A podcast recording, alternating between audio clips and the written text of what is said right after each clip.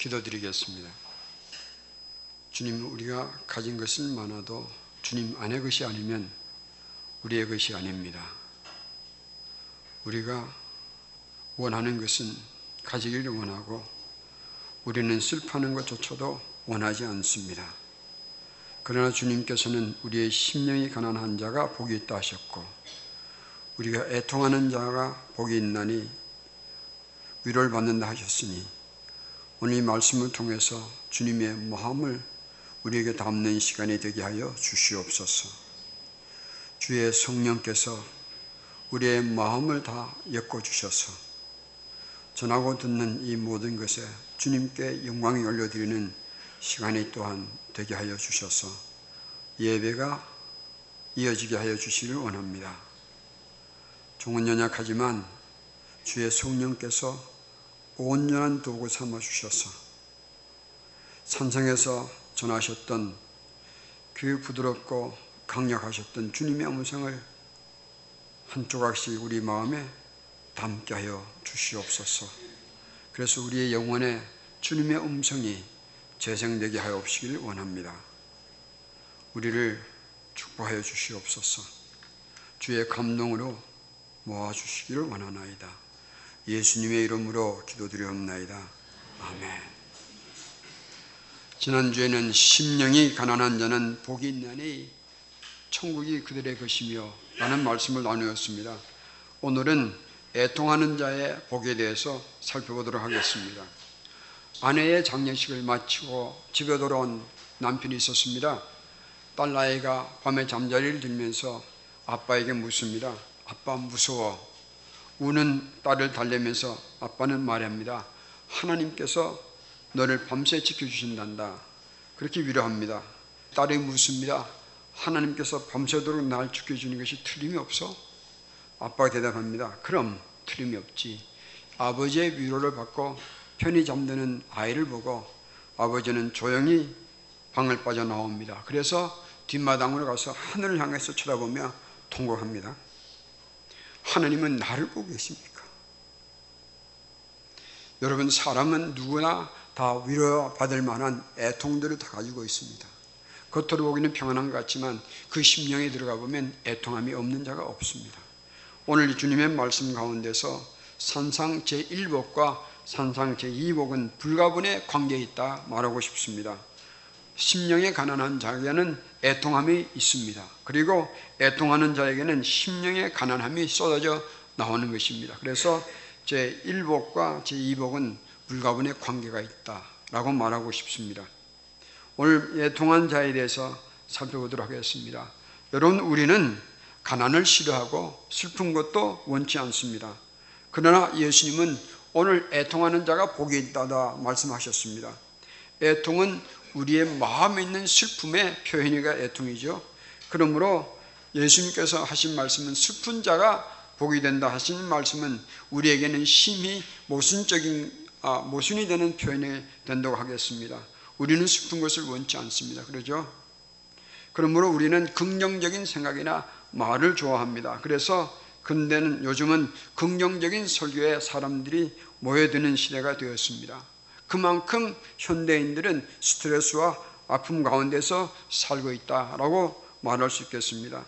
그럼에도 불구하고 예수님은 말씀하셨습니다. 애통하는 자가 복이 있다 하셨으니 분명히 애통하는 자가 받을 축복이 있을 것입니다. 그래서 오늘 그 말씀을 살펴보도록 하겠습니다.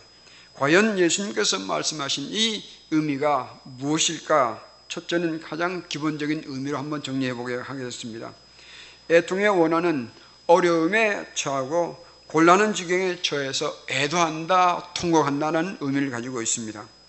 우리말 성경에는 우리 성경에는 애통은 슬플 애자, 아플 통자를 써서 슬퍼서 아프다는 뜻을 가지고 있습니다. 그런데 재미있는 것은 중국의 성경은 발음은 똑같이 애통이지만 애자는 슬플 애로 같은데 통자는 서럽게 울 통자를 사용하고 있습니다.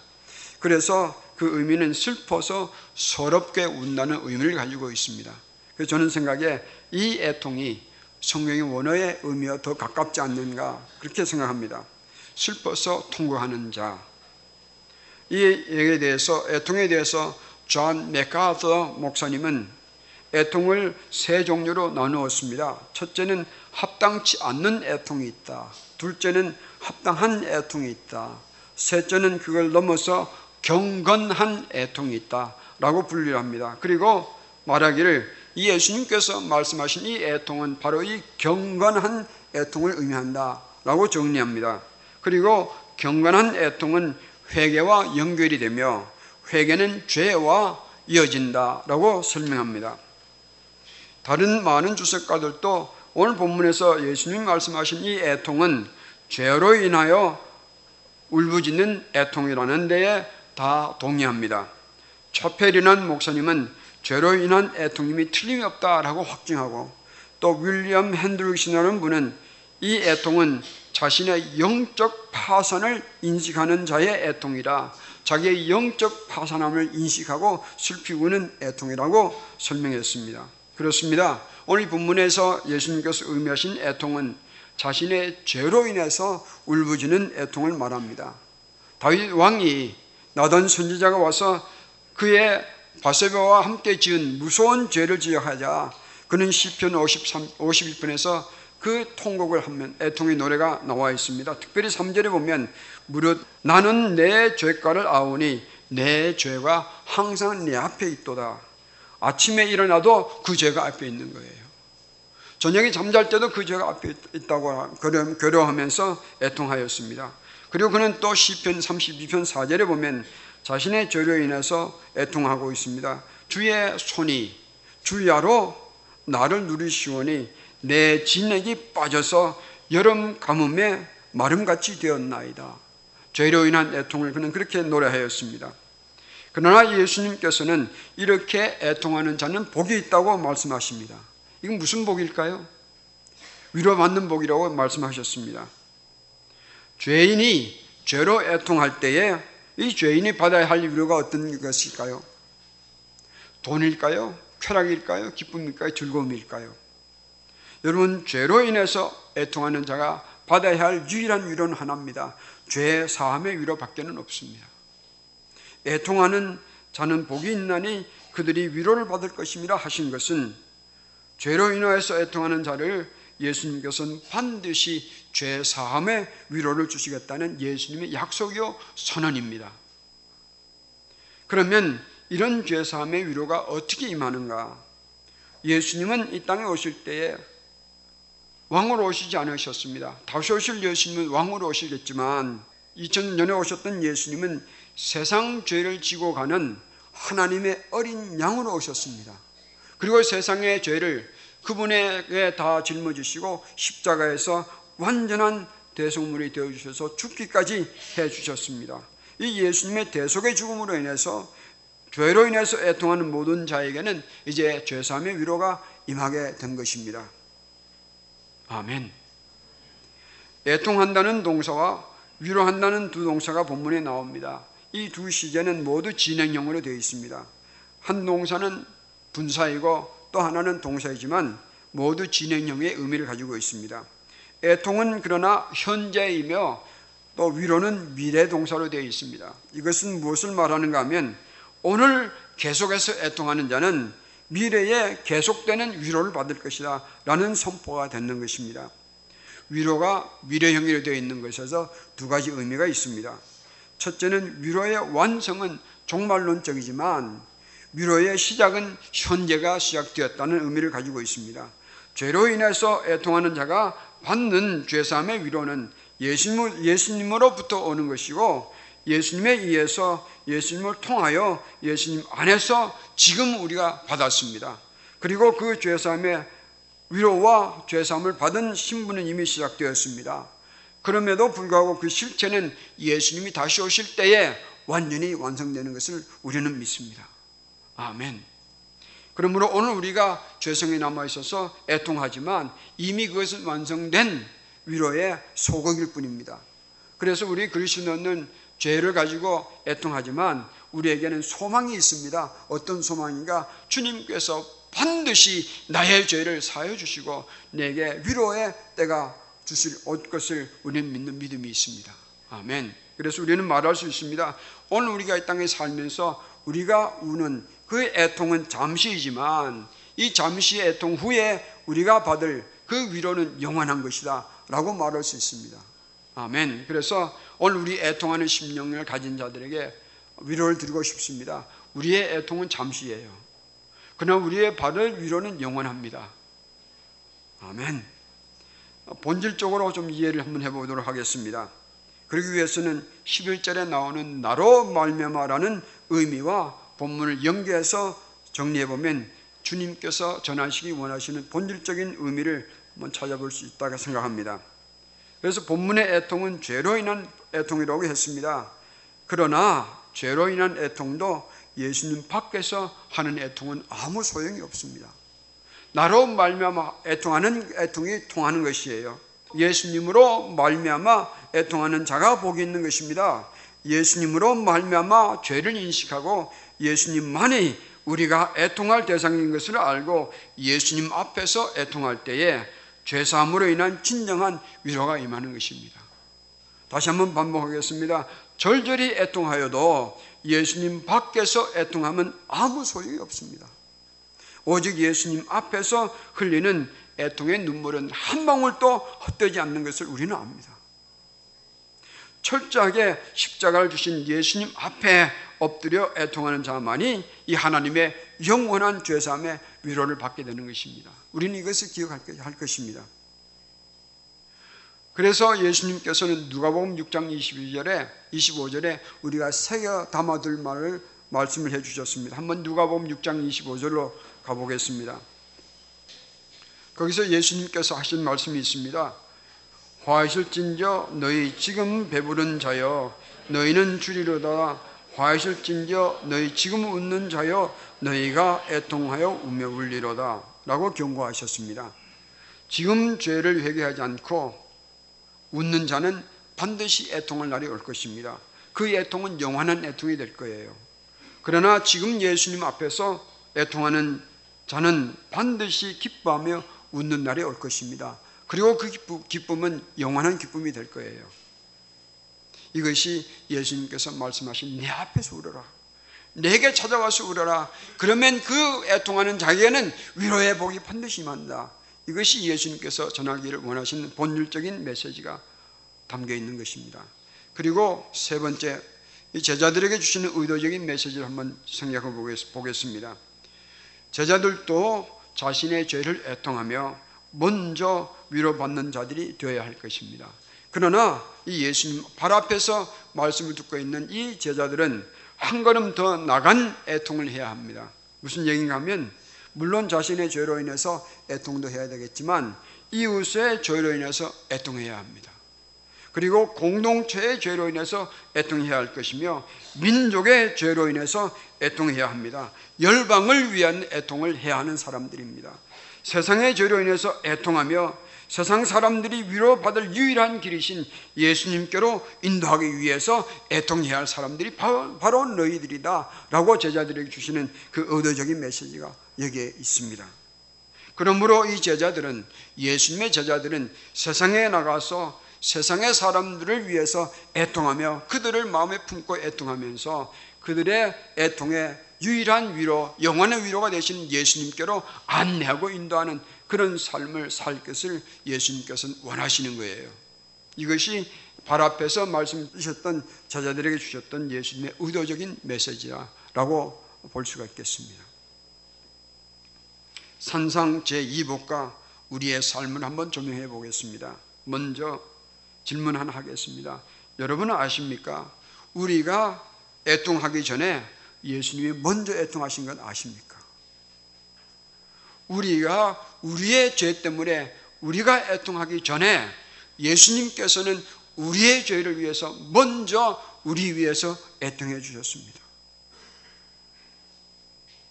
그 애통의 위로가 되어 주시기 위해서 예수님이 세상에 오셔서 우리의 죄를 대신 지시고, 십자가에 죽음을 죽이시기까지 자신을 대성물로 희생하여 주셨습니다.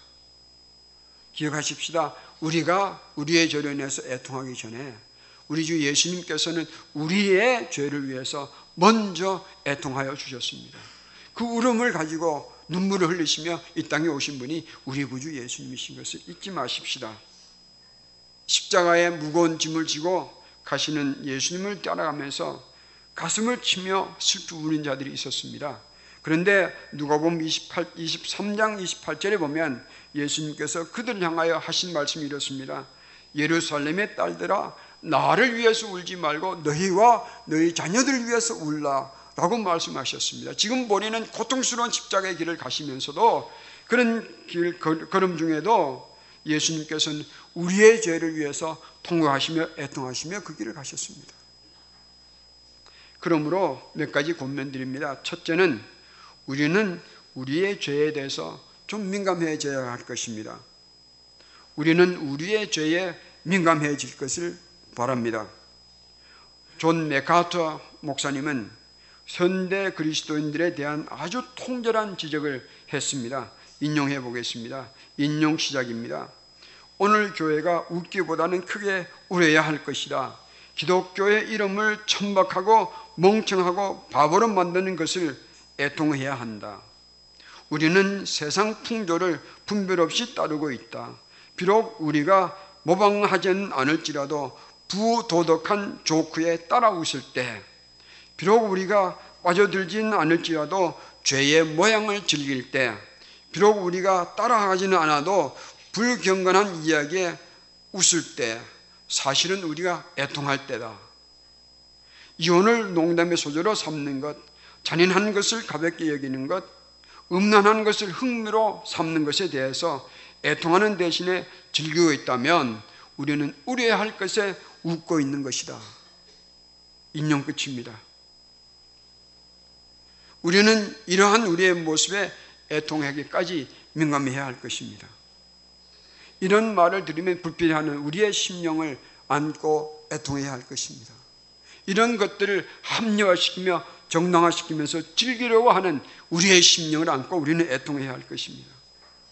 그렇지 않으면 우리는 우리도 모르는 사이에 세상에 영향력을 끼치는 대신에 이 속된 세상의 영향력을 받게 될 것이며 그렇게 되면 우리의 영은 무감각해지며 애통할 것에 웃고 웃어야 할 것을 잃어버리고 많은 비참한 그릇이 되고 말 것입니다. 우리의 죄, 자녀들의 죄, 교회 안의 죄, 민족의 죄로 인해서 애통하는 자의 강구의 소리가 들려야 우리가 살고 자녀가 살고 교회가 살고 이 민족이 살며 인생이 사는 거예요. 우리에게 애통함이 있기를 축복합니다. 두 번째 권문합니다. 그러나 우리는 오직 예수님 앞에서 애통해야 할 것입니다. 우리의 애통은 철저하게 예수님 앞에서 드리는 애통이어야 합니다. 세상 앞에서 애통하지 마십시다. 환경 앞에서도 애통하지 마십시다. 세상 사람들 앞에서도 애통하지 마십시다. 세상과 환경과 이 사람들의 도전 앞에서 우리는 강해야 합니다.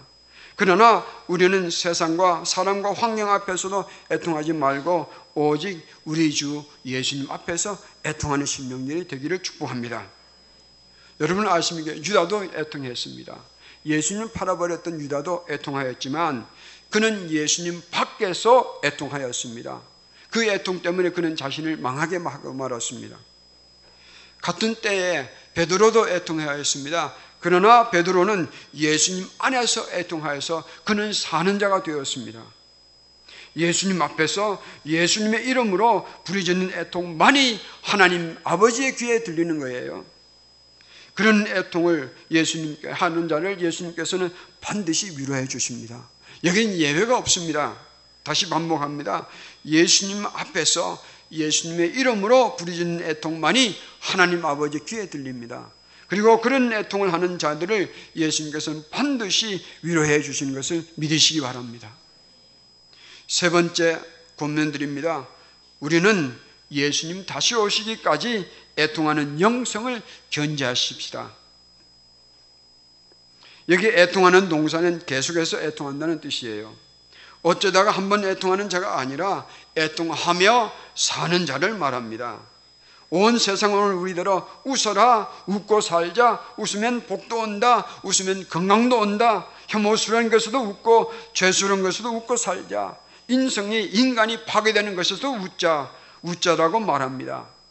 세상은 그렇게 우리들을 웃자 할 때 우리는 돌아서서 예수님 앞에서 울 수 있는 심령이 되기를 축복합니다. 메가도 목사님의 글을 다시 인용하겠습니다. 그는 이렇게 말했습니다. 성숙한 신앙생활의 증거는 죄 없는 것이 아닙니다. 죄 없는 상태는 천국에 가야만 이루어집니다. 성숙의 증거는 죄에 대한 경각심이 자라가고 있다는 것입니다. 그렇게 우리에게 설명해 주었습니다. 그러므로 오늘 우리는 세상에 물들어서 무감각해져가는 내 심령 위해서 예수님 앞에서 우려할 것입니다. 우리의 자녀들의 영적 상태를 위해서 예수님 앞에서 우십시다. 세상 풍조에 휩쓸려 죽어가고 있는 자들을 위해서 우리는 예수님 앞에서 우려할 것입니다. 악한 사탄의 손아귀에 신음하고 있는 우리의 이웃들을 위해서 예수님 앞에서 우는 심령을 가지고 주님 앞에 나가십시다. 북한의 영혼들 위해서도 우리는 다른 데서 울지 말고 예수님 앞에서 우십시다. 그 울음 후에는 예수님의 강력하신 위로하심이 반드시 따를 것을 우리는 믿습니다. 그래서 예수님의 사람들은 애통하면서도 찬양할 수 있습니다. 슬픔 중에도 기뻐할 수 있습니다. 아파하면서도 감사할 수 있습니다. 그래서 예수님 앞에 애통하는 자들이여 예수님의 위로가 오고 있다는 것을 기억하십시오. 두려움 말고 애통 중에도 용기를 내십시다. 슬픔 중에도 담대하십시다. 아픔 중에도 천상을 향하여 천국을 향하여 전진하십시다. 위로자 되신 예수님이 반드시 오십니다. 오고 계시에요. 우리를 위로하기 위해서 예수님 오고 계십니다. 아멘. 예수님으로 인하여서 애통하는 자는 복이 있나니 하나님의 위로하심이 반드시 임할 것입니다. 그리고 그 위로는 이미 이 땅에서 시작되었습니다. 기도드리겠습니다. 이 시간 우리 잠시 기도하는 시간을 가지겠습니다. 나는 어떤 것에 웃으며 살고 어떤 곳에서 애통하는가? 나는 웃어야 할 것에 웃고 울어야 할 것에 우는 심령이 되게 하여 주시옵소서. 주님께 잠시 강구하는 시간을 가지겠습니다.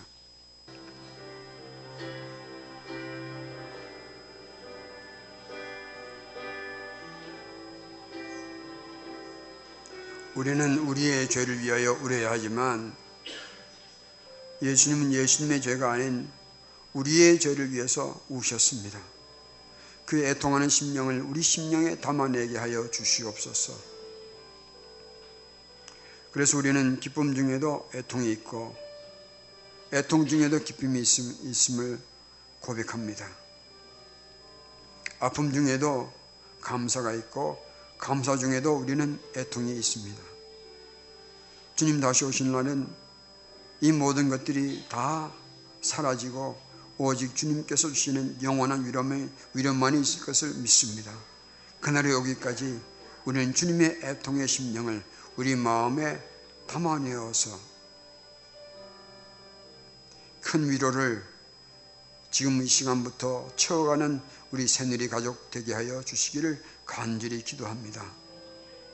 주님의 애통에 우리가 동참하는 자들이 되게 하신 것을 감사드리며 예수님의 이름으로 기도드리옵나이다. 아멘.